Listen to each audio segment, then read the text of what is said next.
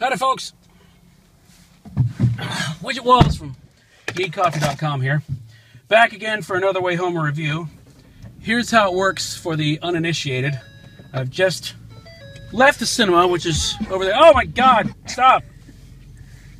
Rental car. We have no idea how any of it works. Oh yes, there you go. Hi. Um, you kids and your newfangled cars. Uh, we just left the cinema. It's over there somewhere uh, through the cold and the dark. Uh, and I've seen a film, and I'm going to tell you about that film on my way home. And today we're here to talk about, tonight we're here to talk about Homefront. Okay, so Homefront. Synopsis Jason Statham, uh, you probably have guessed about 75% of the content of the film by me starting with the words Jason Statham um, is a former federal agent who uh, has decided to retire with his daughter and go back to where his uh, his late wife grew up and try to just start over, rebuild a life, all that good stuff. However, uh, because it's that sort of movie, uh, trouble cannot be far away. I have to, have to keep my camera person warm. Uh, so, trouble cannot be that far away. Uh, trouble in the form of James Franco, who uh, is is is your big bad in the film, one of them, and uh, since he is the local meth uh, purveyor of meth, and he is uh, Jason Statham is a former DEA agent you can pretty much be guaranteed that they're going to have a disagreement of sorts. And that disagreement is probably going to involve lots of punching and things blowing up. I mean, that's that's your synopsis right there. Okay, so here's the thing. I know, yes, Jason Statham and all that good stuff. I like him. I like his movies. I like the fact that here's a guy who's like former Olympic level swimmer and model. And of the people who were involved with Lock, Stock, and Two Smoking Barrels, the last person I would have expected to be churning out, um, you know, some some of his films are better martial arts films than Jet Li movies, which is just crazy. Uh, but good for him. Um, but this, the, you could tell from the trailer that this is kind of that this is almost too long to be actually a subgenre, but it really is. The former guy who knows how to handle himself comes back to a small town which is actually extremely corrupt and has this entire you know underbelly of seediness and crime and, and corruption and uh, then has to clean up the town. All of that has hyphens between it. That's the subgenre. And and these films exist. You've seen them. Um, so you sort of know what you've got going into the film. And it was written by Sylvester Stallone, uh, the man who, you know, brought you Rocky. So I went into this thinking, okay, I know what this is. I have seen so many of these sort of films back during the, the day when there was nothing else to do other than go to the corner video store, which was roughly the size of this car, and systematically, because there was nothing else to do, go through every single film, genre by genre, in alphabetical order, and just watch them one by one. Uh, that's what we did. Kids, ask your parents. Um, so, so I knew that what I wanted to see was, I wanted to see Jason Statham deliver beatdowns because he's very good at doing it. I wanted to see James Franco chew some scenery because he's good at that too and uh, I, you know, I wanted it to just sort of hold together. You know what I mean? As a not go too far overboard in any one direction, but just sort of be what it's supposed to be, that subgenre of film, and deliver upon that promise. That's what I want. My my needs were humble, I think. So number one, Jason Statham. Does he provide beatdowns? Yes, he does. Um, he provides a, a, a, significant amount of beatdowns. They're there can all. I don't think there you can ever say, "Wow, there were too many beatdowns in that film," uh, especially in a uh, a world that's post the raid. Um, there, it's sort of hard to have too many beatdowns in a film, especially if they're delivered with you know a lot of uh, creativity and ingenuity and yes, violence. Um, there, there is something to be said for that. Uh, so he, in fact, delivered.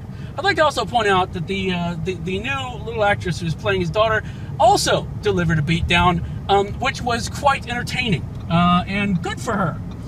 So, so number one, sorted. Number two, James Franco. James Franco uh, doesn't go quite as over the top as I would have liked. I mean, if you see the poster when there's all these cinders flying and he's got that sort of I'm being sinister James Franco look about him, uh, I would have liked more of that, but I thought he did well. Um, and uh, you know, he is he has saved so many films from being utterly bland that I was totally fine with him. Uh, I'd like to also point out that his partner in crime in this is Winona Ryder, and as Cosette pointed out, uh, leaned over and whispered, "She has a picture in her attic. She must, because that's just freaky." Um, so yes, so so number two, yeah, yeah, decently, decently taken care of. James Franco, scenery chewing, good. Number three, what I mean by I want the film to hold together, there has to be a certain ratio of suspension of disbelief plus beatdowns. And you know what I'm talking about. If there is just a solid wall to wall beatdowns, then you're probably done well.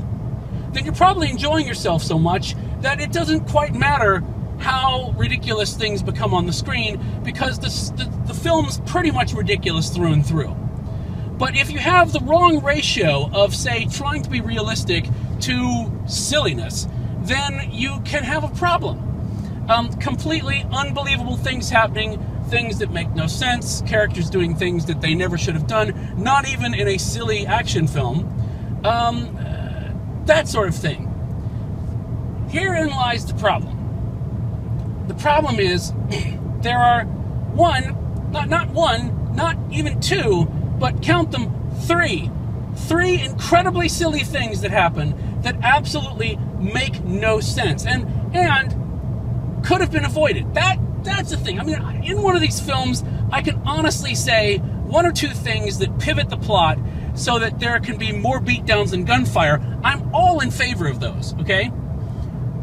But if and if if you've painted yourself into a corner and you basically have to go, oh well, this happens and thus more more violence, that's fine. But if that's your only option, but when it's not your only option and you're sitting there basically rewriting the scene in your head, oh, here's how you could have done that and had it made sense in pretty much the same amount of time and you know, it's not like I'm I'm envisioning a bunch of, you know, CG created winged llamas descending and providing this information. No, I'm actually figuring out how this would work within the confines of the plot that you've created.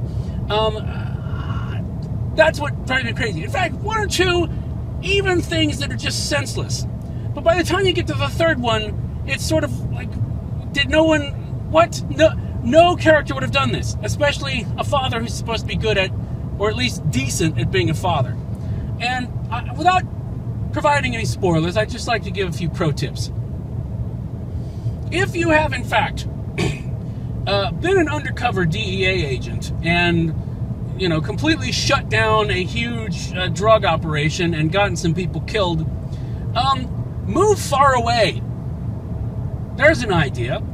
Uh, and and number uh, number two, be very careful where you store your classified documents probably someplace secure, any place more secure than where they were stored in the film. Pretty much any place would be more secure than where they stored them in the film. That's a pro tip as well. Those are just two of the three incredibly silly things that happened that made this even sillier than a Jason Statham film, a Jason Statham punch fest should be. Uh, and that's where it sort of lost me. Uh, and like I said, if there was a good, you know, healthy doses of, oh, well, here's to pay off on that silliness that we've had to uh, uh, to watch you deal with. Um, here is a, uh, uh, here is this incredibly elaborate fist fight. But there just wasn't enough of that to sort of balance it, and thus the whole thing just sort of falls over. Which is distressing, to say the least. Um, so, overall, even though one and two delivered, number three is really important because, as I've said before, if you tell my brain to go to sleep, it will sleep through and will be grateful for the chance to shut up and go away. But if you do too much silliness, it will wake up and it will be angry. And that's what happened. So, uh, as far as, I mean, first of all, as far as seeing it, if you enjoy these films and you don't care about the silliness, if you are simply there to, you know, tolerate the bits of plot that don't involve uh, fists, then you might be okay. Um, catch a matinee.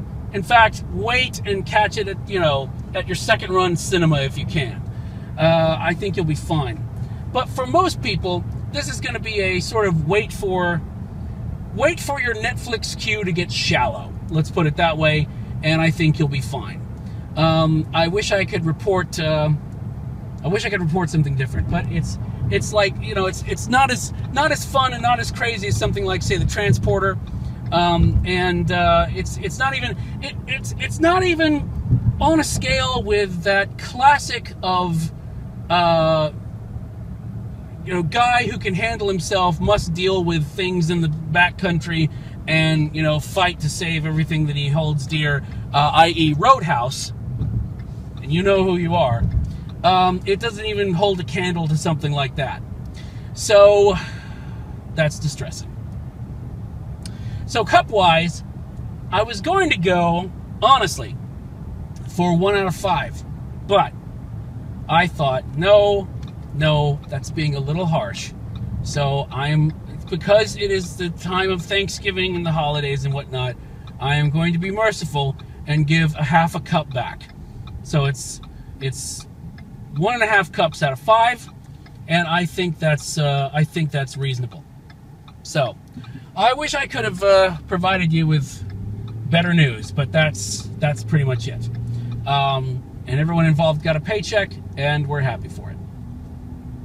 So, uh, I think that pretty much sums it up for this Wayhomer. Uh, it's pretty straightforward movie, fairly straightforward, if albeit ram- random, ram- rambling. I can't even talk. Rambling review. Uh, so thanks so much for watching. If you do enjoy these reviews, then uh, please uh, do us a favor uh, because show the same mercy that I showed to this film, and pick two of your favorite social networks and share it on those social networks, whether it's Facebook or Pinterest or or Waffle Iron or whatever it is that you're. I'm sure there is one called Waffle Iron. If not, it'll be invented by the time I finish talking. Uh, share it on that and, and, and spread the love of the Wayhomer reviews because that's what we're about, folks. It's all about love. Uh, so until next time, I am Widgett Walls, and uh, we'll see you on the Way Home Reviews. Bye.